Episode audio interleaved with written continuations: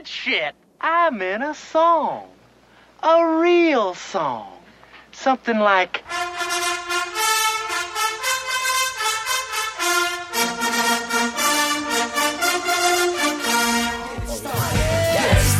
Let's get it started. Ha! Let's get it started in here. Let's Also, get it um, over looks pretty good so far. Let's get it Over's looking good. DeVonta Smith, two touchdowns is looking good. My first two bets did not hit, so that's great. What were the first two? Bama minus one in the first half, the first Quarter quarter. minus 0.5 in the first half. They scored seven minutes into the second quarter. And Trey Sermon over 109 rushing yards. Dude, Trey Sermon could still. What if Trey Sermon comes back? That bitch ain't coming back. Did you see him? Uh, Dude, what what an interview, by the way. dude, he had to have broken his collarbone. He definitely broke his collarbone. He's fucked. Also, this game might take like four hours, four and a half hours at this pace. This game's slow. Well, that's what happens when it's 21 to 14 How many with passes? nine minutes left in Hey. the second. Before we get another guest on, I'm going to piss. Go for it. I'm gonna go two.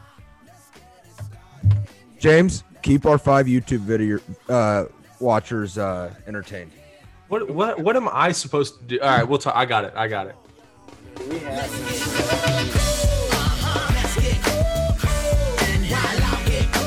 I've already got one. It's all right. What's up, man? What's happening? What up? What up? What's been up to? Get that damn hat We're off back. my screen. Not a whole lot. Not a whole lot. Just been hanging out a lot. Yeah. Uh, speaking- Watching this game.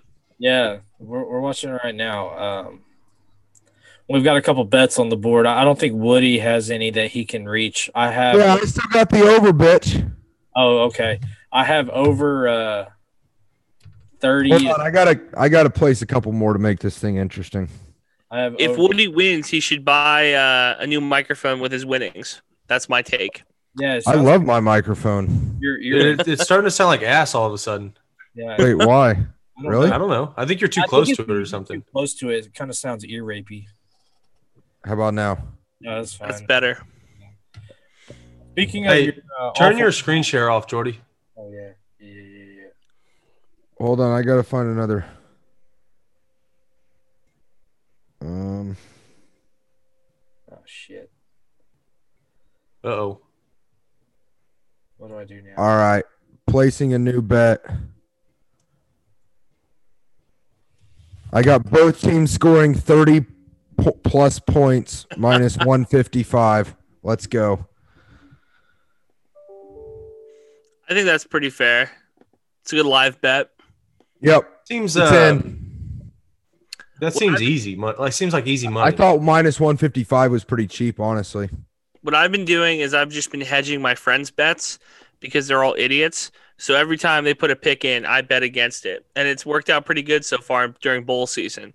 Nothing wrong with being a contrarian.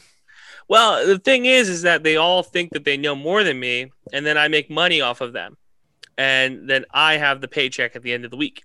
So that's how it works. Gotta like it. Nothing. and then you got to rub it in their face, obviously. Oh, for sure. No, you got to sprinkle it in there sometimes. You got to be, I can't believe that you know Indiana didn't cover. You're like, oh, you know Zimmel doesn't win all the time. But look, two weeks ago, A and M won their game.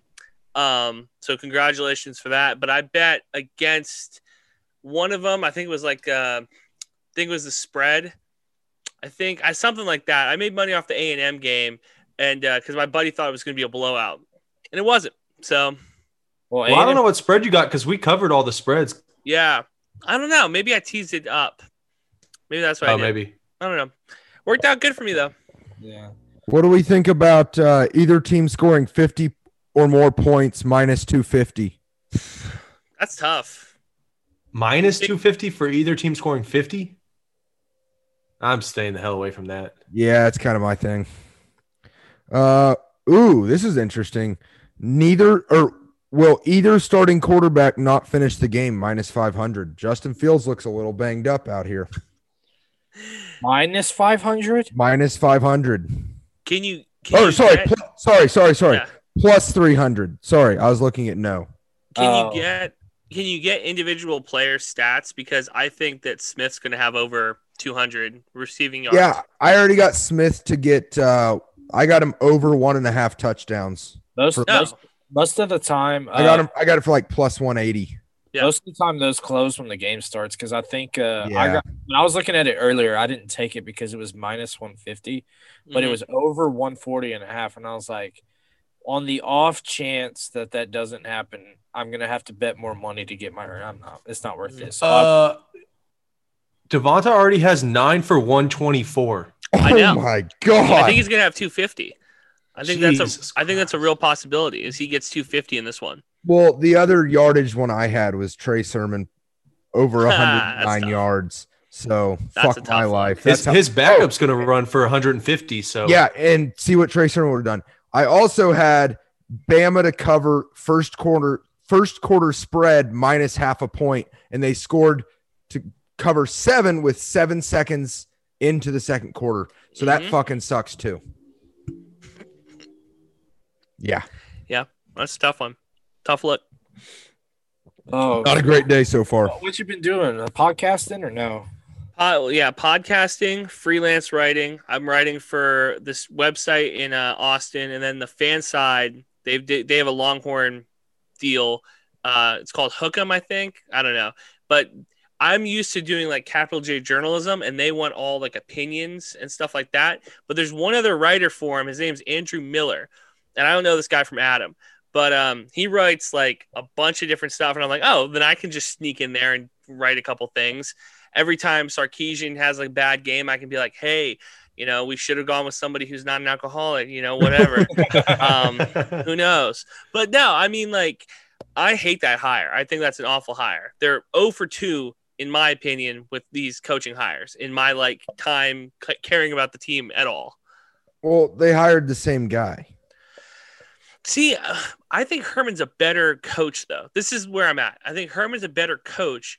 I think Sarkisian's a better motivator. Like when it comes to like in locker room, on the field type stuff. But neither one of those guys is the guy that I'm like, oh, I could see him raising a championship at the, at the end of the year. You know what I mean? Like Matt Campbell, Iowa State's never going to be that team, but I can see him at the end of the year holding up the trophy. You know, Lincoln Riley hasn't done it yet, but I can see him, I can visualize him holding up the trophy at the end of the year. And I think that's part of it. You know what I mean? Just like, Wild as it sounds, I can now that you say it, I can definitely visualize what you're saying about like Sarkisian holding or Tom Herman holding up a natty. exactly. Doesn't, like it just it doesn't click with you and maybe you know i thought about that way with jimbo for the longest time then you won at florida state so you know maybe i'm wrong on that but i'm just like same with ed orgeron last year like before orgeron had that team you probably aren't closing your eyes when you're going to bed at night thinking like oh i can picture this dude who could be a shrimp farmer winning a national title you know what i mean but Yeah. like and then crazy stuff happens so maybe maybe sarkisian can do it but i just don't think he's in that same class I just I hate the argument with oh, Sarkisian. that guy's timeout. well, Woody. he led the most prolific back offense of all time at Alabama. Okay, Yeah. so did Kiffin before him. We all know that's bullshit. He's playing basically with 12 people on the field. Well, and then you also have to think about this too: is that Sarkisian was handed the best offense in NFL history in Atlanta, and then immediately that offense went from number one to like number twenty six. So I, I'm like, and I'm looking at it this way: like I like winners. I like people who win, even if that's a dude that won like multiple high school championships as like a recruit. I want that player versus a guy who's never won anything. Sark hasn't won anything. This will be the first time he wins something if Alabama wins tonight. You know, so I'm looking at it that way too. Is that this isn't to do with a lot of pedigree when it comes to winning, and that matters. At least it matters to me as like a fan. And you know, if they don't win, I think that's going to matter too. I mean, look at the This guy, this guy's got to be targeting ejected. By the way, fuck. I don't know if you. That's Mhm. gone. 100 percent targeting. He's gone. But I mean, look at his head coaching record in in the college game, right? Like I think the most games he's ever won was 9. Yeah, I think so too. He's he's proven he can recruit. Like he did recruit a number 1 class at USC a while back when he Yeah, was but that's USC. You know what I mean? But this I is- but this the is same Texas. argument. That's Texas, right? Like it's Yeah. the same thing. It's a it's a big time state full of talent. They many- both haven't been relevant since 2005. Well, Texas even 2009, but How many coaches? I coaches? was were- gonna say, I was gonna say, I was like, Texas has been relevant. They won a Sugar Texas Bowl. hasn't like, been two years- relevant since 2009. They just won a Sugar Bowl. Just want to. That was Does that not years count? ago. That was three years ago. Uh, yeah, and I mean, I, I guess as as much as but the problem with the They didn't- any any any three conference lost that teams or The two lost problem- teams. the problem with the Sugar Bowl win is that they weren't there because they won their conference game or anything. They th- were there because they lost their conference game, and OU went to the playoff game. So, I'm not- but, but They were on, they but- were never in the discussion to be in the title or in the playoff. They were No, never but in that Hold on a second. But if Georgia, if Georgia would have won that game, would we say the same thing? We would we be like, oh, it doesn't really count. Georgia wasn't in there. They, they weren't competing for a national well, so title. I wouldn't say they were No, no, but but but there, Georgia played half that season, half that season, Georgia was hey they could win the championship. They were in the discussion. Texas was never in the discussion. I guess that's fair. I guess that's fair. And- and I, I, I- I don't want to. I don't want to talk about the who wanted to be there, who didn't want to be there, because Mhm. that's all bullshit and no one cares. I You know, this um, is this is I was early on the LSU thing last year because they came to Austin and the headline on Monday was Sam Ehlinger was the second best quarterback on the field. And I said, is that a bad thing? Because Joe Burrow looked really good. Like that guy looked like he could win a Heisman Trophy, and then he did. And it just happened that that was the loss that Texas had. First game of the season, you end up playing a team that's probably one of the best teams of all time. You know what I mean? So maybe if you don't have that game, your whole season goes a little bit different. If you're Texas, I'm not going to make excuses for them because they've been excused out, right? They, they don't have any more room for excuses. But at the same time, I think about the Longhorns just in general, and they got rid of Herman a year too early or a year too late. One of the two. But I don't think this was the year to get rid of him. Uh, between all the between everything that happened with that program, getting rid of him this year didn't make sense to me. And getting Sarkisian does not feel like the right move, especially when he's going to be coaching against guys like Matt Campbell and Lincoln Riley, who are better coaches to me. It's just I think I think Texas kind of dug themselves in a hole. They they thought because getting rid of him and getting Urban Meyer would have been a great move. It would have been a home run hire. It would have been you would have been saying perfect time to get rid of Herman. So I think they put all those eggs in that basket. It didn't work out, and they said, "Well, crap, we can't keep him now. We publicly humiliated him. We can't Well- keep him." but then they publicly backed him. Yeah. oh, well, Backed him. That was the weakest. That was some of the weakest AD backing Then I've why seen. that? The, then that's my whole problem with the process. He, the only reason he put that out was because it was a week before early signing day, yes, which is chicken shit. You want to That's get a the, good that's the business, class. though. No, that's terrible. That's the business. Everyone Yeah. does it. That's terrible. uh,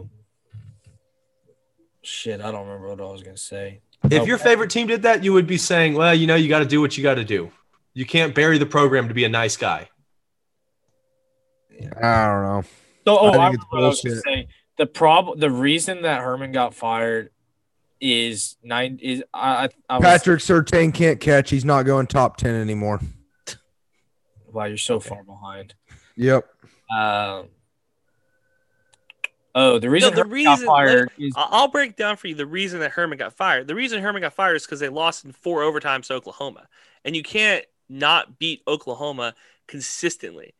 yeah. You know, if you're Well, That's why Mack they were Brown, upset with it. if That's you're why they Mack were Brown and you're losing to Stoops every other year, okay, you are you're in a problem there. But if you can string together three wins, oh now you lost two years in a row, and then after ten years it's six and four, five and five. Okay, yeah, that's fine. But Herman's not consistently beating Oklahoma, and Right. that to me is a big problem. And you know, at the end of the day, he's not going to get a chance to beat Oklahoma again because nobody in the Big Twelve is probably going to hire this guy. I Right. think I think I was beating him I think right now beating Oklahoma 50% of the time would be good enough. Yeah. So what I was getting at is that's not why he got fired. That's why the, um what I, or that's why he got fired. What I'm about to say is this is why they decided to go with him this year. Go pull it this year. When Mhm. I agreed, this was they weren't. There wasn't. If you're not getting Urban Meyer, which I think they, with all the talking they did and all the reading I, I, I've understood, is they knew, they've known for a while they weren't going to get him. Um, is that A and M was number five in the playoff and kicking their ass in recruiting, and what the guys that A and M didn't get that Texas wanted, OU was getting. So between Lincoln Riley, competitive, I mean, just year after year, just And even the years that they don't beat them, it's a close game, and they and when they shouldn't be a close game, Lincoln Riley and Jimbo Fisher are J- Tom Herman didn't get the next year that he needed. I I personally think you should get four full recruiting classes before they pull a. I- I a- don't think I don't think Jimbo I don't think Jimbo had any part of it. I, I don't think A and M they're, they're not on the schedule. They're not playing them. You know, and- Rooting. I don't think that matters to Chris Del Conte. I think the Oklahoma thing is a good point. I think the fact that Matt Rhule before he left was looking really good, building Baylor up, and I think Matt Campbell building up uh, Iowa State. I think those are the two, three guys who Del Conte looks around the conference and says, oh, but I don't think Jimbo Fisher and A and M had any part of it. I, So I you- disagree just from a recruiting standpoint. A and M is Texas's biggest recruiting uh, rival. I see, and, And- I don't think that. if, if I think that at- like if you want if you look at the two recruiting classes this year, you have A and M squarely in the top ten, fighting for a top five spot, and you have Texas hoping to hold on to a twenty top twenty recruiting class. But- and a lot of those were head to head wins. But what I would do is I would look at the entire time Jimbo's been there. Right? That's what I would look at. Not this singular season, but the entire time he's been there. And I, I think that A&M is in that conversation with Ohio State, LSU, Alabama, all the big name programs that come into the state and pick out guys. I think they're in that conversation, but I wouldn't say that Texas v A&M is a real reason that Herman loses his job. Even if we want to go down to recruiting, like which I think would be the basement level of the argument, I, I just don't see it. These two teams are not playing each other anymore. It does not matter. You know what I mean? Like the, we, if we want to act like there's a rivalry there, we can. But to me, there's not anymore because the two teams don't play. I, So I it doesn't matter. I think you're discounting it though, just because they don't play. Right? You're constantly fighting for position in the state, in the see, eyes in That- the that's a- eyes of the recruits. that's a false narrative and it's been a false narrative for a long time that and I, I bring this up to my a&m alumni friends all the time i say before johnny manziel if you got a writer from wisconsin a writer from washington a writer from boston and said hey point at college station on a map they probably couldn't you know Sure, like but that was eight manziel years did a ago. really good job of making a&m a national brand Yep. you know, in 2020, I think more people know where College Station, Texas is, but I still don't think that it's nearly as a flagship program as a team like Texas. Like, I still think Texas is the face of Longhorn football. Like, the Longhorn Right. program is the face of Texas football nationwide, internationally doubt. too. I would No- say. No, no, that's not No doubt. arguing And there's that. a reason. There's a reason that Tom Herman could still recruit so well with what the product he was putting on the field at times because of that national brand. Which is why I think the reason I think he got fired is because when he was recruiting well, it didn't translate to wins all the time. That so is as soon it. as the recruiting, as That soon as is the it. recruiting fell down, as soon as the recruiting fell down, there was no reason to keep him. Also, there goes Smith again. No reason to keep him anymore. If he's not recruiting Touchdown? and he proved that he, he struggles to win with recruits, Worst player He's not the development. I've ever seen in college football. Also, before this whole thing started, and right before Ohio State kicked the field goal, I got Ohio State uh, plus nine and a half. So we're now Ohio State fans, boys. yeah, you're not winning that one. Uh, Wade can't- Devon- is Wade can't DeVonta cover Smith. gonna- is DeVonta Smith going to have 300 yards receiving? I don't If need keep Wade living- to cover Smith. I need Ohio State to keep up. If you He's if you keep leaving Wade on an island, it's going to be like that. He's over I came one- on here and I told you boys 250 is my prediction right now. I think he you're low. 250 yards. I think you're low. You might be low, and I thought you were crazy. Yeah, no, it's it's looking. What's it's he at looking now? like it. 190? He's 168. 168. If uh, if Yeah, he you're low. If he gets 200 before halftime, do you sit him in the second half if or if uh, Alabama takes a two score lead, or do you Fuck just keep, no. you just keep riding him? Okay, Why Wait, you keep riding It's- Wade or you keep their- riding Smith? Smith. It's their last game. Oh yeah, you just keep running them out there until you. I don't think it. I think it's got to be like five scores before you sit the starters. It's the national championship game. It's the last game. Until Nope. DeVonta Smith says, I refuse to continue playing this game, you keep throwing him out there. Okay, all right. Can we talk about Jimbo Fisher now? yeah, yeah. yeah. Love to. We love Jimbo. Where were we? How did we feel when North Carolina took a lead in that playoff or in that bowl game? That was the first time I thought we had a chance to lose. I didn't think we were going to lose at all until that moment. There goes. I really wasn't ever concerned about the game because if you watch the A and M games this year, I have. I have. It's it's they- been play them tight, play them tight, play them tight, control the clock, wait for a mistake, right? And that's some some would argue that's playing down to your opponent. And I disagree. I don't think it's playing down to your opponent at all. There's a DeVonta Smith touchdown. Let's fucking go. it hit in the first half. Let's go. Uh, where were you?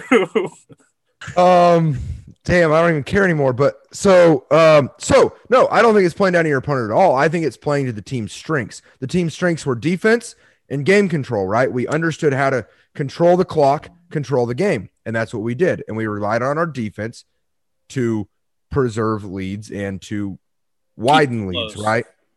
Yeah, because Mond wasn't the guy. That was going to be my follow up question. How excited are we that Mond isn't going to be suiting up? You're on the you're on the wrong on the podcast wrong for that. podcast, take. Really? You're on the wrong. We're all podcast, my Kellen. Mond fans here. Interesting. Why wouldn't So- we be? He just so went I think- and one. Because I've seen average quarterbacks go eight and two, nine and one. We're, And- we're, we're not gonna. I'm not. We're not here to say that Kellen Mond is like a future NFL star. He was. No, One of the great future quarterbacks NFL in the player? We're NFL. not going to say he should have been. Yeah, he'll get he'll get drafted in the fir- he'll get drafted in the fourth round probably. Mm, okay, Um, I'll would go later, but okay. he'll get drafted. We're on that train, right? Yeah, Okay. I'm not saying he was a star. I'm saying for what we had and what we were dealing with in the program, he was what we needed. He was what we needed. He led A&M from seven, eight wins a season, getting embarrassed at, against UCLA to a nine and one Yeah. New Year's Six championship. And then and then UCLA game was not his fault. He's a true freshman first game. The defense just disappears. shout not out him. Josh Rosen. He's my guy since then. I love him. Yeah. Right. Is he? Yeah, and he and now he, NFL and, roster? and now he's probably just recording podcasts the same as us. That's all he does. He's now. on the practice squad for the 49ers. We should get Josh Rosen on the podcast and tell him how we met his godparents at the bar that night. Oh, that would be a good story. Um. So yeah, I, I'm not. I'm not. We're not here to say that Kellen Mond is a amazing quarterback or a great. He is. A, he was a very good SEC quarterback, and he was what we needed at the time. Is he better than Bo Nix?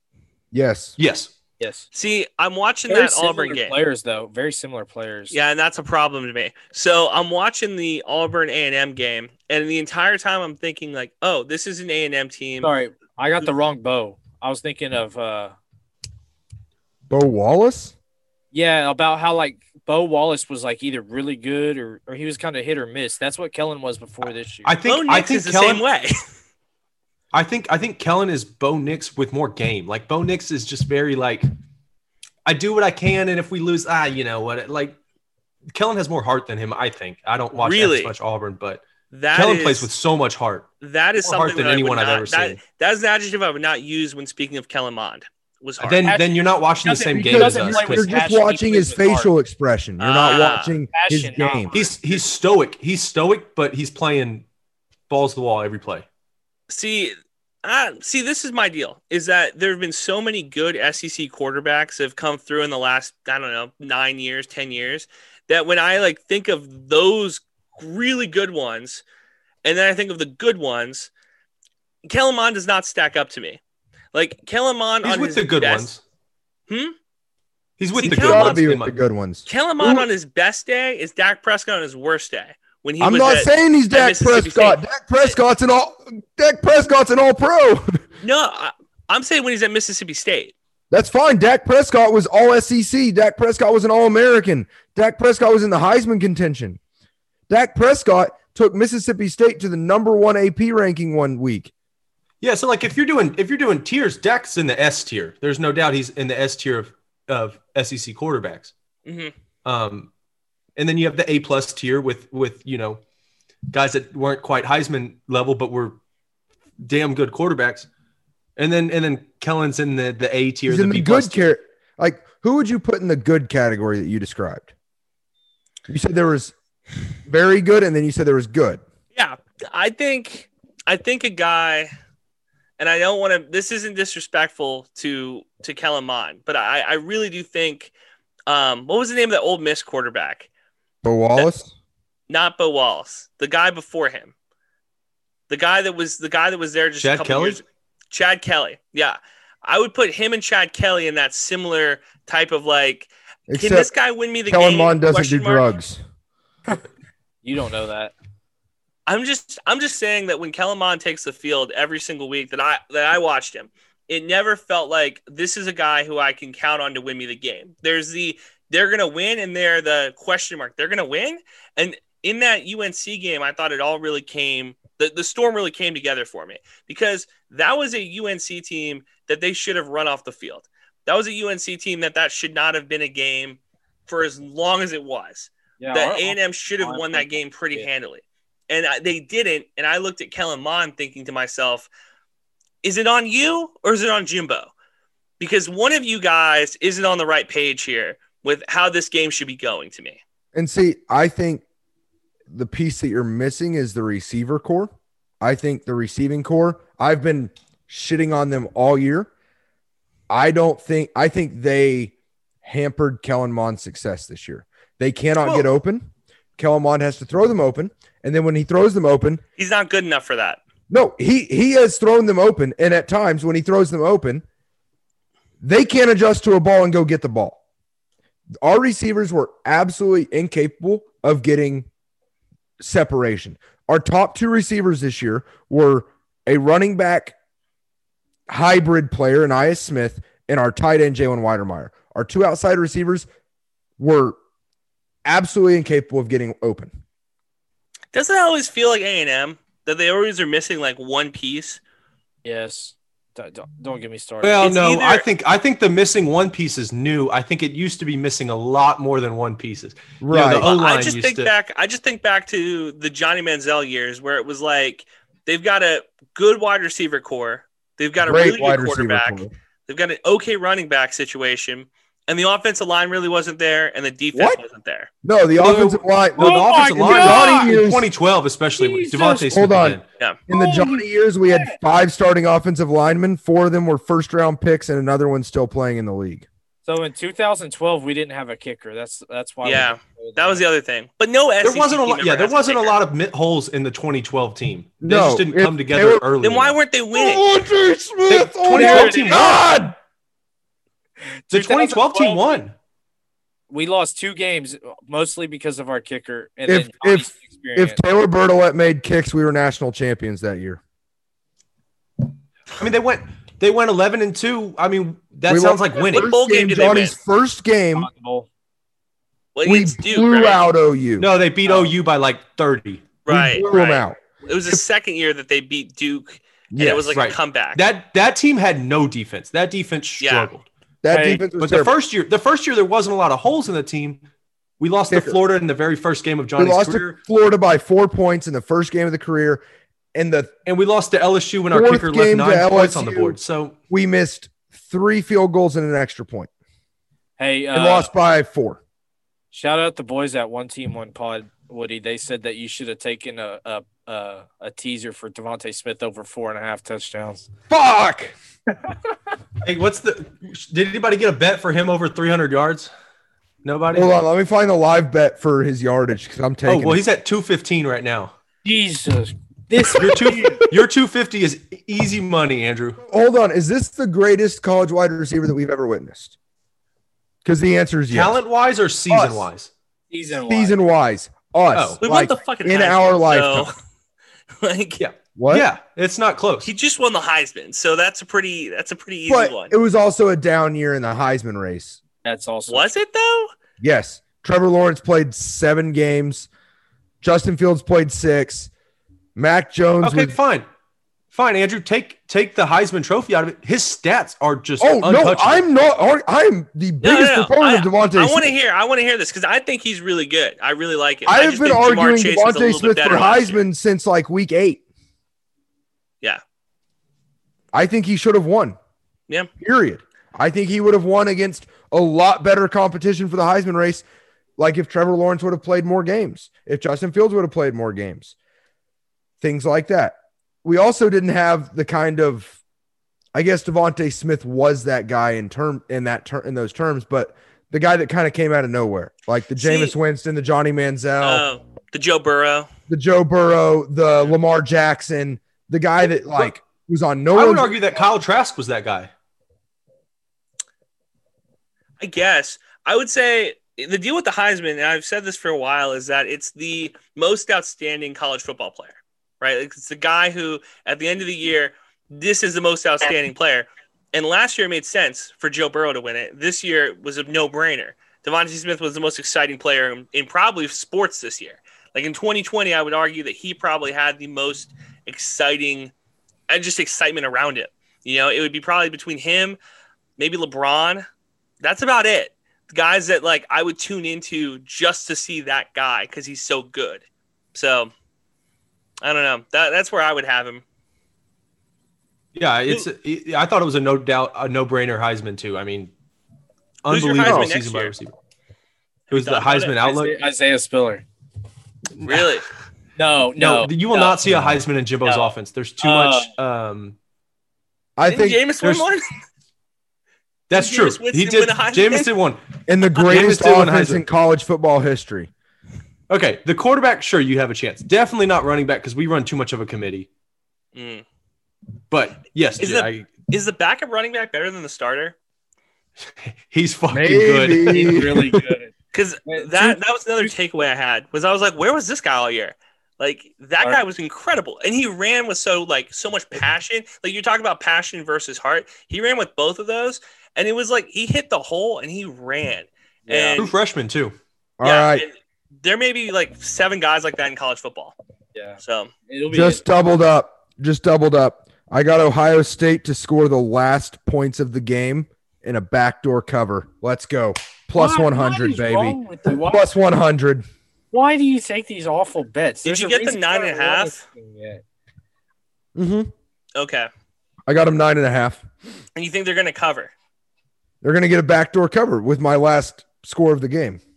Did any of y'all seriously think Ohio State would win this game? Absolutely not. I didn't think so either. I had them. I think I had them about 14 point uh, lead by Alabama, but it's honestly going to be worse than that. Yeah. I, Yeah. I thought I thought there was a chance when Justin Fields was carving up Clemson, and then all my like I was telling these guys, all my friends picked Ohio State to win and cover, and I knew that they weren't going to do that because my friends are idiots. So that's that's when I knew Alabama was going to win. What what information were they getting on that one? I, I have no idea how you get that. So uh partially I think that they just want to be the type of guy who is like ahead of it. They want to be like on Monday, oh, or I should say on Tuesday. Oh, look, Ohio State covered and they won and stuff like that because nobody thought Ohio State was going to be Clemson. You know, like Mhm. Clemson was a pretty good favorite in that one, and um, here we are. So I think they were just trying to be contrarians, and they, they were wrong. So we love to see Yeah, it. we all have those friends. They're a pain in the ass. Hey, s- my shortest TD bet hit. I got it for under one and a half yards. The one yard Najee Harris Yep, touchdown. let's go. I didn't, I didn't even know that was a prop. I didn't see that one. So let me Yep. ask you: Are you do you take like I don't know, a hundred bucks, chop it up into ten bets, and then just sprinkle them, or are you one of those guys that's like, hey, I just got a paycheck. Let's see how quickly I can burn through this. What type of Yeah. gambler are you? Well, I'm kind of in between. Like I said, an amount, and then I decide from there. Nice, nice. I'm Okay. not. I'm not going to throw ten dollars a bet because you don't get anywhere with that. You Yeah, and then, and the then the amount is however much his fiance won't notice. yes.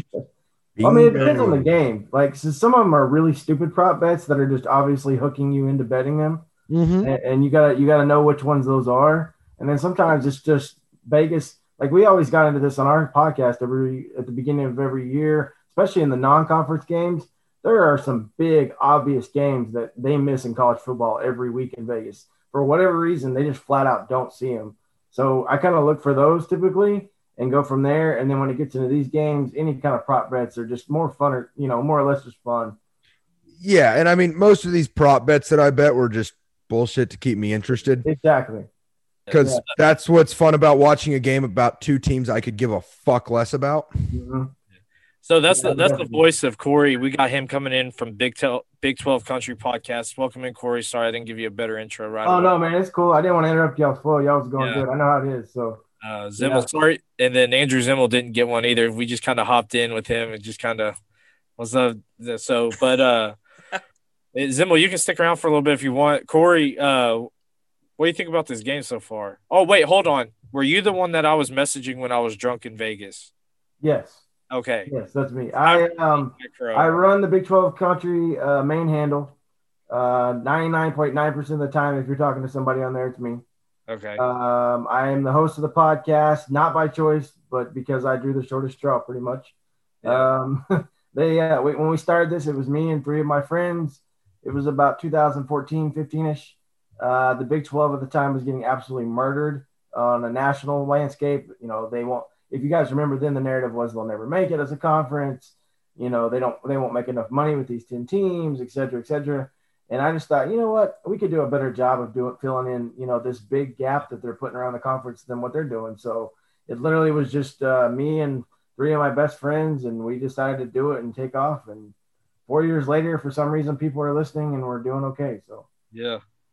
So do you have a team or are you uh, a unbiased uh, st- bystander for it? I'm an Oklahoma fan. Okay. That's what we're we're built on. We're built on nothing but fans. Uh, it was originally started with me, another OU fan, and two OSU fans. Uh, and now it is I, you know, we have team accounts. Now there's roughly, depending on the year, uh, anywhere from 15 to 21 of us involved um, that run all the accounts and everything. And we have the guys come on the show sometimes, but we have people from Florida to West Virginia to Texas to uh, Kentucky to Kansas. Just depends on the year. Uh, usually, I mean, we have our kind of our core 10 or so guys, but we usually try to bring in college students uh, every year or two that are kind of wanting to do this for a career. Say, hey, you can come in and kind of run the handle, write stories for us, that sort of thing, uh, and then go from there. So that's kind of the way it's grown. So this just got a little more interesting. We have three A and M grads, a Texas writer, and an OU fan. Yeah, I saw one of y'all was an A&M fan. I don't know which one it was I was talking to earlier. but- All Uh, three of them. Yep. Gig 'em, baby. Yeah. yeah.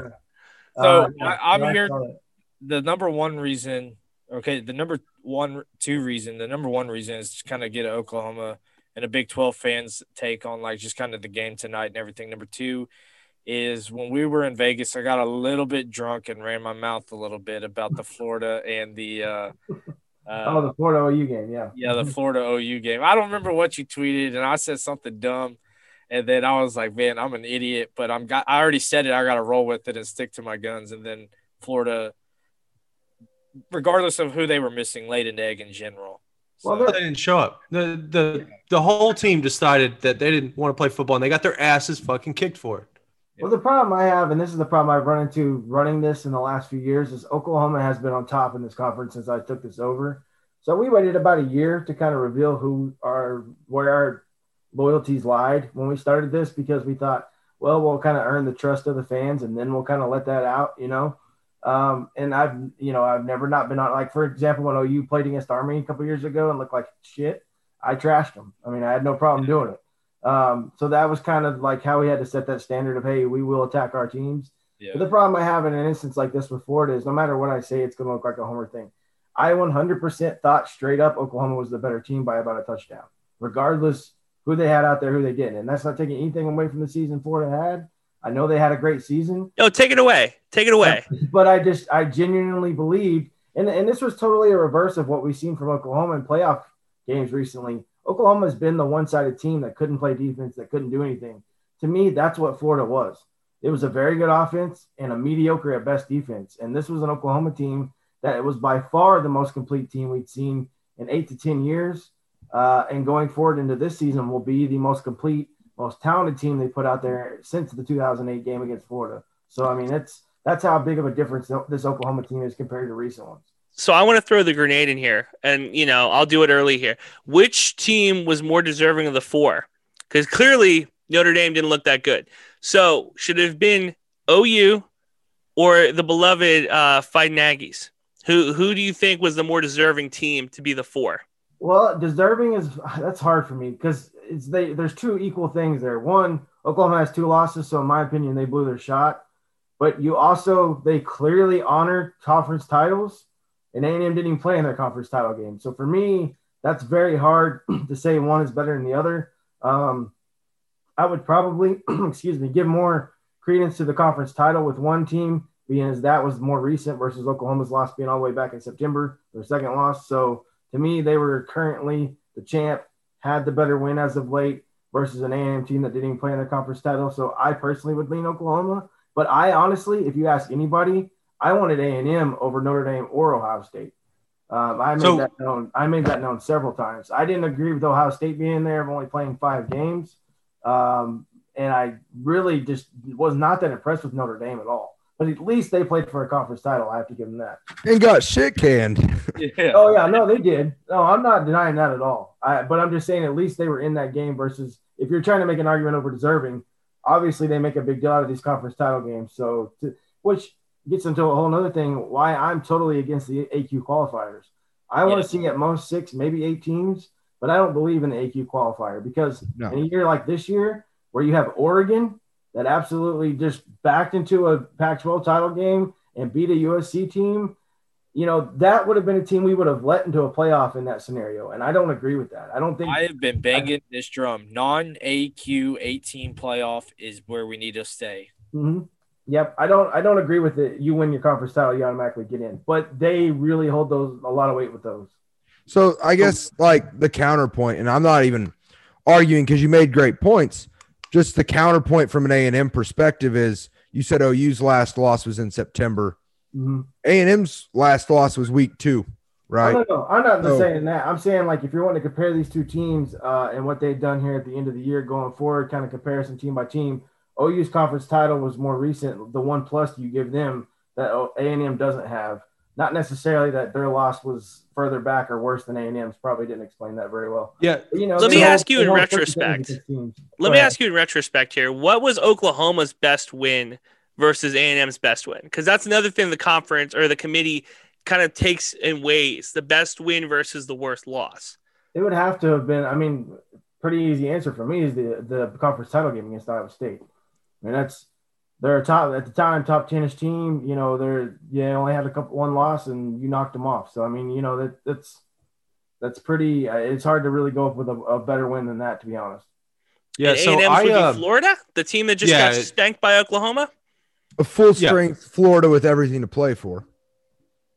Okay, But okay, All right. but but the, the the the resume argument is not really what I want to get into because um, I don't think I don't think uh, you're right. I think I think OU's two losses was what kept them out, and rightfully so. You know those games have to matter. Yeah, Um, but in my opinion, I thought Oklahoma was the hot one of the hottest and most dangerous teams in the country at the end of the season because their young quarterback grew and they were a much different team than they were early. Hold on. It's my question like is- it's almost like we were talking about this earlier. Um, 2012 Texas A. Yeah, yeah.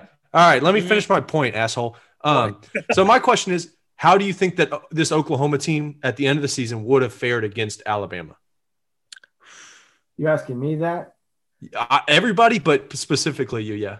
I think probably they lose by 10, 12 points at least.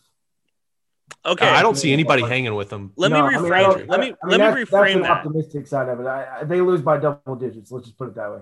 I want I want I like that question. I want to reframe it. Ohio State was a nine and a half point underdog in this one. Would Oklahoma be more or less than that?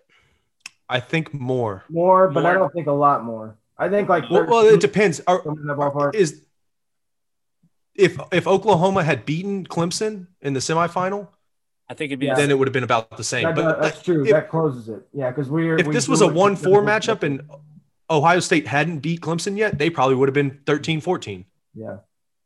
Because see, In my going opinion. into the playoffs before they happened, to me there was only two teams. I thought, to your point of how well Oklahoma has been playing, I thought there was two teams I would legitimately thought could beat Oklahoma without really any questions asked, and that was Clemson and, and um, Alabama. Clearly, Clemson probably not what we thought they were. Also, could have just had a really bad night. It's hard to do that on one game. But um, I I would have taken Notre Dame, A and M for I would have taken any of them all day long and had no problem. Ohio State Well, didn't even scare me that much. The So- the damning thing the damning thing for Clemson is that their conference went 0 and 6, 0 and whatever in the in bowl games. That hurts. And I've been saying this. Going since in, we, since we did the realignment, we need to get rid of the ACC. That's a basketball conference only. Get rid of the football teams. Clemson, Dabo Swinney, you've been running. I hate the ACC. I'll, Yeah. oh, I will be the first person to say this: that the year that Watson won the uh, national championship, they might not have even deserved to be there because they won an ACC championship. Mhm. Like I That's bad, absolutely hate the ACC. And you know, with Mack Brown at UNC now, maybe they can kind of get some stuff together. If Florida State figures all their shit out, maybe they figure it out. But right now, the ACC by far to me only is not the weak. They, they aren't the weakest conference just because the Pac-12 exists. So if you Yeah, need conferences But it was matter, they are clearly the worst. It was embarrassing for them because, like, was it NC State that lost to Ole Miss? Like, that was their one of their four best teams that got beat by one of the bottom feeders of the SEC. It Mhm. every loss hurt. Yep. So going into the playoff, kind of backing up what you were talking, Corey, about, you know, the teams that were on fire. OU is definitely one of them. Nobody wanted to play OU going into bowl season, right? Mhm. And the other one for me was Georgia, Yep. right? Because they lost games when they didn't have their star quarterback in and other things like that. But their game still had to matter. So they, you know, they went and played Cincinnati. But to me, the way that OU handled Florida compared to the way that Georgia beat Cincinnati, Exactly. that kind of showed me something that that showed me what OU had. You know what I mean? Mm-hmm. Compared to the way Georgia played. And, and you could argue that Cincinnati was a better opponent than Florida that week, but it doesn't really matter. Like OU came in and absolutely handled that them, right? So Now, I mean, to play don't devil's think- advocate here, Kyle Trask looked like shit. Kyle He Trask looked- got exposed. Well, He that, looked awful. Kyle Trask Ah. got exposed without his two. Kyle Playmakers. Kyle Trask had a bad day at the office. I think he's better than that. He that got brings me to exposed. Questions I have for you guys whenever you're ready. Let's hear it. because I I need questions. I need answers from outside of our, our Big Twelve bubble here. Um, do you one how much of that do you put on Kyle Trask versus receivers? Because uh, the second one I could argue maybe there was a misread between the two on where the receiver and the route were supposed to break. The other two I thought were flat out just Trask being bad. Secondly, how much do you think those players would have made a difference in this game? No, after seeing that that matchup, do you really think it was enough to say that they were better than Oklahoma or could have beaten them? So that's why I wanted to bring you on because after watching that, number one, I realized that some of that is Kyle Trask being used to being able to, like, if you go watch a, a lot of the highlight reels from this year, Kyle Trask, did, he didn't have to be real precise. He just had to be accurate because mm-hmm. Kyle Pitts is going to go make that play. Yep. And that one interception, Deshaun Watson at Clemson, same thing. yeah. So he, he throws that ball up against OU and it ends up being a pick when normally Pitts makes that catch and it's an easy touchdown for them. Um, number two, I think some of it had to do with the receivers because I mean, I mean, as much as I hate Dan Mullen and he's a crybaby bitch. Worst loser of all time. Yes, It was so Swinney exists. You can't say that when No. Dabo. No, Dan No, Mullen- Dan Mullen is by far a worse loser. No, It's but anyways, they, they literally had guys that were practice squad, like not even scholarship players running wide receiver. Um, but at the same time, he made some terrible decisions. And I'll let y'all answer this in a second too. But after watching that game, I think um, what was that? Was it the Alamo Bowl where they were like final score of like seventy eight to seventy four or something like that? That's what I think would have happened in a in in a normal game, because I mean he was still able to get down the field and stuff. He just made a bunch of turnovers and stuff. But they, even with a full defense that they were missing, however many guys, they weren't stopping y'all. That- But that's that's where I think you guys and I and it's totally warranted. I'm not saying at all it's not. Oklahoma has earned it for the last eight to ten years. That's where I don't think people nationally understand how much better Oklahoma's defense is. And oh no, they were. I, I gained a lot of respect for them, even with them missing those guys. I still gained a lot of respect for them. But that offense was something else with Toney. Oh no, no, and I'm not saying it's not, but the 78-74 thing I can't quite get behind just No, because no, that that I was really think was Oklahoma's defense is that much better, and people just because I even had this question the other day from a guy on the radio asking me what Oklahoma needed to do better, and I mean it's been obvious the last couple of years they've been able to play defense on, on even an average level. This defense has turned around so much in two years and is now getting ninety percent of it, ninety five percent of its players back to make a run with an. I mean they're returning basically seventeen starters this this coming season. So- Uh, so I overall, was on both sides of the exaggerating a little bit on the 78 74. To answer your question from my perspective, I think OU was playing the best ball they've played all year Mhm. at that point. And I think Florida was playing the worst ball they've played all year at the back end of their season. Yeah.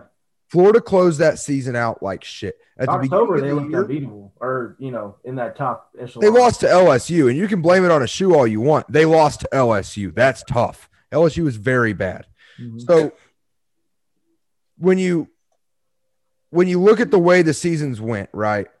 OU was I don't care who Florida had or didn't have. OU was the better team at that point in the year. Mhm. Now, if OU and Florida matched up at the beginning of the year, I think Florida handles OU. Oh yeah, hmm they weren't ready. So Because it's just so at the end of the year, I think OU was without question the better team. Mhm. Period. I don't care if they have Toney. I don't care if they have Pitts. I think OU is the better team at the end of the year. Yeah, which is why So- I, I mean, when people kept asking me, "Well, why do you think if this would have been head on head?" I really don't think it would have mattered. I think Oklahoma probably wins by seven to ten points at least. Would have been a very exciting game. If Yeah, I- I it think- would have a fantastic game. I was excited when it first came down. I was ecstatic. For the only team I wanted to play more than that was A and M, and that's just Right. because. So I, that's what I was just I mean, about to say. We all wanted it. when, yeah, when the I- bowl the only team I wanted more than, than Florida was to play A and M. So Not- hold on. After watching UNC play you guys close, do you still would you still have wanted Oklahoma? Now Yeah. the season's over. Yeah, you would yeah, want so- okay. Hundred percent. I, I, I'm I think when the bowl um, alignment came out, I was disappointed. I wanted to play Oklahoma because I thought it'd be a fun game. I thought it'd be a close game, and it would have actually meant something. Like you beat, even if even if you blow out UNC or if you beat them close, it doesn't matter. It's going to be the same reaction that you have. You know, the same thing. So uh, that's why I wanted to play Oklahoma because it would have meant something, and for them too. You know, beating a full strength A and M team would have meant more than beating the crap out of Florida. Oh, very Oh. much. I would take Oklahoma by two scores against A and M. I mean, that's I I disagree. That's just like your opinion, man. One thing I will say is, is I, and I got to see A&M play full blown probably five or six times this year. I just never was blown away by their offense, but I would be interested to see it uh, like in a game against our guys because I have, it's hard for me to scale that. I would say I would say our That's kind of the point of this offense is to just pound the rock and run you Be you know, unimpressive. the ground and yeah, and score. I'm close to losing, slowly. lose a lead, fight that- back. But Yeah, how- you know, Yeah. normal normal stuff. when you're playing against guys of equal or higher caliber, it's not always going to be. Sometimes you have to make explosive plays to tie a game or to get which a is what happened in the Orange Bowl. So that, that's what I think is interesting. It would have been. Hey, I got a question about Lincoln Riley because he did this a little bit in the uh, Cotton Bowl, but not as much. But he ha- does he have a tendency to kind of take his foot off the gas? Yeah, it's it's been a problem. It's I mean where it reared its ugly head the worst was the Georgia game, obviously. Yeah, Um, but it, it's it's I want to say it's starting to kind of get a little better, but it's still not great. Um, and and the thing I have the biggest issue with, like for example, it's it's not what necessarily a lot of people would call taking their foot off the gas because like in the game against um, oh it was Iowa State. Uh, he kept in the third quarter in the in the in the pack in the Big 12 championship game. He kept throwing the ball, so he was throwing the ball a lot. Problem was you have Rhamondre Stevenson back there who was averaging like seven yards of carry at the time, and they couldn't do anything to stop him. And your offense was easily just turn around and hand him the ball, and you'd have been fine. So not necessarily in terms of he's not spreading it out and throwing it, but in my biggest issue with it is he's not running the offense that got him to that point. The offense and the game plan that got him to that lead in that game, he doesn't continue running that once they get a big lead, and that's what's frustrating as a fan to watch. Is Iowa State the best team in that conference outside of Oklahoma? Like, is that the team that you look at and you say, like, oh, this is going to be the challenge for the next couple years? This year, yes, and that, and that's why I will say this: as much as you guys aren't going to like to hear this, Texas has some talent. If they can just get better direction, it's going to be a problem. What a So hot is take! Sarkisian the guy? They So were- is Sarkisian the guy? Um, I don't, I don't know that he is because personally, I don't think he's really any different than what they just had. But at the same time, I think offensively, he's a lot more uh, liberal with what he likes to do than Tom Herman. Tom Herman basically runs what I would call a pro style spread, if that makes any sense. Um, it's very, um, it's hard. I'm trying to think of how to explain it. it he, he sets his receiving routes and stuff up like a spread, but it's very much a, a powered run game, pro style offense. And he doesn't really take shots like you typically see in a lot of the spread systems. Sarkisian is more creative and will do more of those things with those athletes. And that's where I think it could be the difference. And they do have really, really good potential playmakers coming at quarterback, receiver, running back. Obviously, Bijan, no secret. They do have more than they've had there in recent years at that. They are going to finally have a quarterback who can complete a ball 10 yards downfield, unlike Ehlinger. So, Oh, going to- Ehlinger's tough most- shot right there. He's the most overrated quarterback in my lifetime. Okay, there's let's is pull the literally no difference away between face Sam there. Ehlinger and Kellen Mond. I think There's no very- difference. I think he's a very good quarterback in terms of, you know, most Power Five programs would be lucky to have him. He's not good enough to win big games in a big school like Texas. He's just not. Uh, You know, with Lincoln Riley, he would have won a Heisman. I that- think that's what Not I a can- fucking chance. Lincoln Riley would have taken advantage of it, just like we saw with with um, Hurts. Mhm. Lincoln Riley. That's the thing that people don't understand either. They haven't watched the program closely. Every single year that he's had somebody, he's kind of morphed the offense a little bit to fit their skill set. Definitely what he did for for Jalen Hurts. Um, part of the reason Trey Sermon left, he didn't get near as many carries. Jalen Hurts was getting a lot of those carries because that's what suited him, um, and that's what he did. And he kind of morphed it back this year more for for a, a passing quarterback. I think he would have been better under a guy like Riley, but overall, Ehlinger is very limited. He just, in terms of a passing game and a quarterback, he's just not good enough. Unless you put him in a, in a program like Alabama where he's surrounded by five stars, then I think he's good enough to get it done. And even though Texas does recruit well, I mean, hell, I, I'll never forget they go five and seven under Charlie. Um, oh, what's his last name? Strong. Yeah, and uh, he uh, he they turn in a f- top five recruiting class that next year. I mean, it's just absurd. They fall out of bed and recruit whatever they want, but they don't have player development worth the crap the last seven or eight years. They haven't. They can't seem to get the boosters to stay the hell out of everything. They get in the middle of everything. Uh, they think it's like an ownership. It's like Jerry Jones and the cat. That's basically what the Longhorns have become. They become the Dallas Cowboys of college football. Uh, the only thing that's interesting is the circus that surrounds the team because it ain't what the team's been doing on the field. Um, so I thought they played Oklahoma good this year. I mean, they play Oklahoma good Last every day. That's what you don't understand about that game. You can never take that game and base it on what either one of those two are going to do the rest Yeah. of the year. It literally is its own animal. The whole cliche of throw the record books out the window, it, it's exactly with those two. It can be. Wait, hold up, Zimmel. You spent earlier saying how all you care about is winning. Did they win the game? No, they No. didn't. I'm just Okay, so saying. that's all that matters in your opinion, right? I am saying to the point that was made was that did like uh, did they win the game? No, but wa- was it close? Yeah, that counts for something. You know, You said all you care about is winning.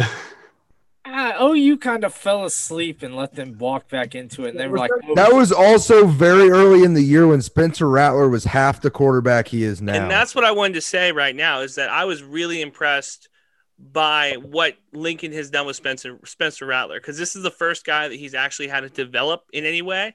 I think that Baker came in as a pretty complete product. Kyler, same way. Jalen Hurts, we saw him as a Heisman contender. Spencer's the first guy who Lincoln has actually had to like really, I think, change the way that he coaches to match Spencer.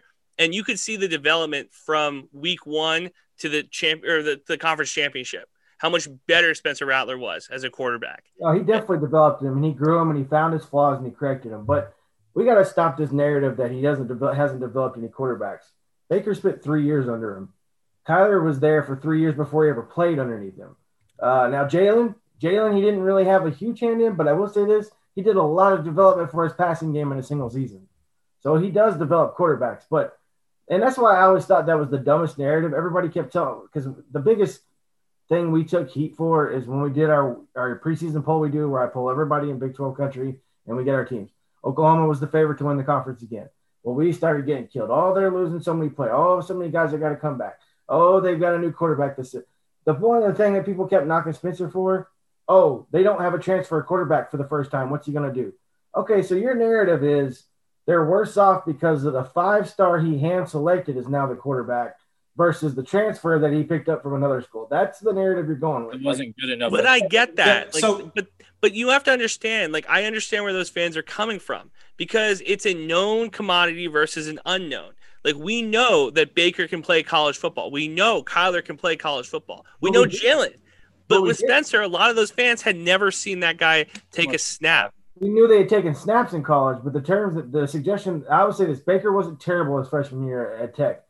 Kyler was ugly at A and M. Like there Yep. was nothing about Kyler that impressed me the entire time he was. yeah, there. he had no business being on the field. So, that's what I'm saying. Like to suggest that a a known commodity in terms of they've taken pl- snaps as a college quarterback, yes, But to act like people, people, if you guys will go back and remember, five or six years ago, transfer was a dirty word. Nobody Mhm. wanted transfer quarterbacks. They weren't a commodity. They were this thing you went, ugh, this guy's going here because he has no nothing left to do at this school.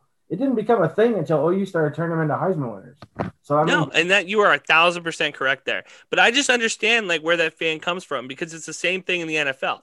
Where I talk to these NFL guys and they say like I would rather have a guy like Sam Darnold or a guy like Carson Wentz, who I know can play at the NFL level. I know that there's something there with them versus I don't know if Zach Wilson can play in the NFL. I don't know if Justin Fields can play. Like I think he can play, but some guys don't. Some guys think he's a little too small. So I'm just saying that I understand where those fans are coming from when they say like I would prefer to have a transfer. Now there wasn't a transfer market this year for Oklahoma to pick from. Of, well, he's never played, and we need to see that. There's some doubt there, but to assume as many did that that was the reason that Oklahoma was going to be terrible this year was just a bit. But hold on though, you're saying be terrible, like coming third. By their standards, terrible. Like Third in the third in the Big Twelve for them would have been a terrible season. Yes. they would have been pissed. I mean, Yes. if, they, if they did not make the Third in the Big 12 got Tom Herman fired. what? It's Texas. If if It's Baylor, went- OU. if Baylor was third, people would be happy. Like I'm just saying. But it's There's- OU. there's level- You there's can't standards The argument both ways. OU's won the Big 12 how many years in a row now? six. Yeah. Six years in a row. So to say that OU doesn't have as high of standards as Texas is crazy.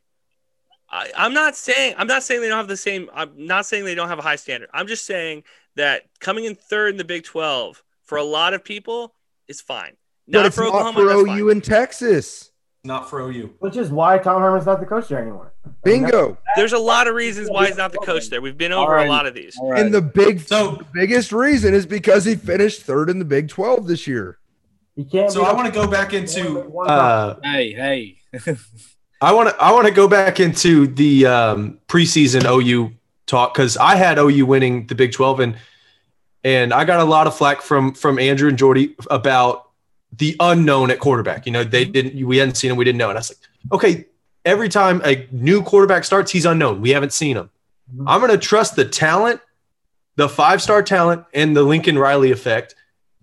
And it worked. I mean, it didn't start off great. You know, you go what one and two to start the season, I believe. Yeah.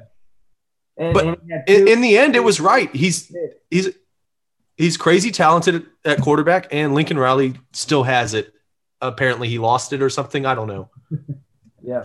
No, and I, that's fair. And, and like I said, I understand the doubt, but the flack we took for, and a lot of it was from Texas fans. I ain't gonna lie, um, because of what they had coming back versus what Oklahoma didn't have coming back. I understand the thought process behind it, but if nothing else, my biggest answer to them and everybody else is until somebody else does it, I don't know how you go against Oklahoma. It's like Alabama in the E Yeah.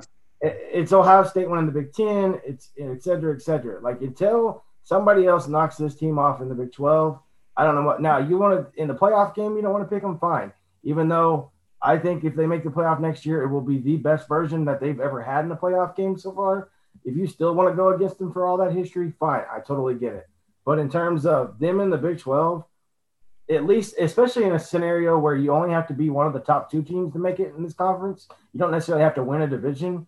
It's just hard for me to, to, to assume anybody else is going to be there until somebody else does it. Also, that's All how every So- conference should be. There should be no more divisions and conferences. Yeah, It- it's like it's bullshit. I love this model, and I, I didn't know that I would, but now that we have it, I love it. How how close do you think Alex Grinch is to getting a head coaching job? Because he's got to Um, be on a short list for a lot of programs. He has. He's been getting calls. Um, as of right now, it, it's and this is not necessarily one of the teams, but it's it's the Utah states of the world that kind of. So it's it's not necessarily, and I think he knows. Look, everybody who's uh, a smart Oklahoma fan who's followed the recruiting. When Riley took the job over in 2017, everybody said four years. Everybody pointed to 2021. That's what it's going to take because everybody knew who's been close to that program how bad the defensive recruiting had been. I don't think nationally they understood it, but because you know they'd look at the recruiting ranking and go, "Oh, Oklahoma finished 10th this year. That's good." It was all offense, guys. Their recruiting defensively had gotten so bad, so everybody knew it'd be about four years to turn it around. I think inside the program they know they're close and they know they're really close. And and the and the thing I get from people really close to the program um, especially one that we have on the show a lot that let's just, I mean, gets paid for a living to cover the program, t- talks to me. Um, it sounds like they know how close they are to having a team that they finally can go make a national title run. Um, and they want to try that first within reason. Now, if that's six or seven, I don't think he's going to be there that long. But over the next couple years, I think he's trying to stick this out because one, they want to see if they can do it, and two, if it works out or if they even get close and he shows. I mean, y'all go look at what Oklahoma's defense was ranked just two years ago versus where they are now. It, it's already ridiculous what he's done in two years. Um, but he he knows people are going to see that, and you can get him on that stage with his defense against the Alabamas of the world and see what happens. I think that's when he knows the bigger opportunities are going to come calling. He's not stupid. So I, I think he's there for at least a couple more years, but I don't think he's there, you know, long term. All right, guys. Um, we got to get on to our next guest and everything. Corey and Andrew. Corey, I hope you be willing to hop on again. I know it's was a short time, but hey, Um, we, you guys get a hold of me, if you can give me notice that day sometime, I'll be there. okay, we really appreciate it. Zimmel, as always, appreciate it. Love Would love to Feel get somebody come over here and love listen. So, Yeah. All right, thanks for having me on, guys. All right, we'll see you. Thank you, guys. Thanks, Andrew. Thanks, guys. Appreciate it. See y'all. Fuck. That was a Man, lot. that, I like I like that uh, Big 12 tr- country oh guy. yeah. He's Oh. good. He's fucking good. Yep. Yeah. He's the he's the Big Twelve guy I've been trying to find. Like I've been trying to find somebody to come in from the Big Twelve and give us a little. uh No, he needs to be a regular. But I was about. I Down the south side of hill, I'ma want you take me home. Meeting is adjourned. Oh, I am sorry, sir. I didn't mean to overstep my bounds. You say that. What? Meeting is adjourned. It is? No, you say that, Governor. What? Meeting is adjourned. It is? Here, play around this for a uh, while. Oh, thank you, Eddie. No, it's Ridley. It is? Cause I've been gone for so long.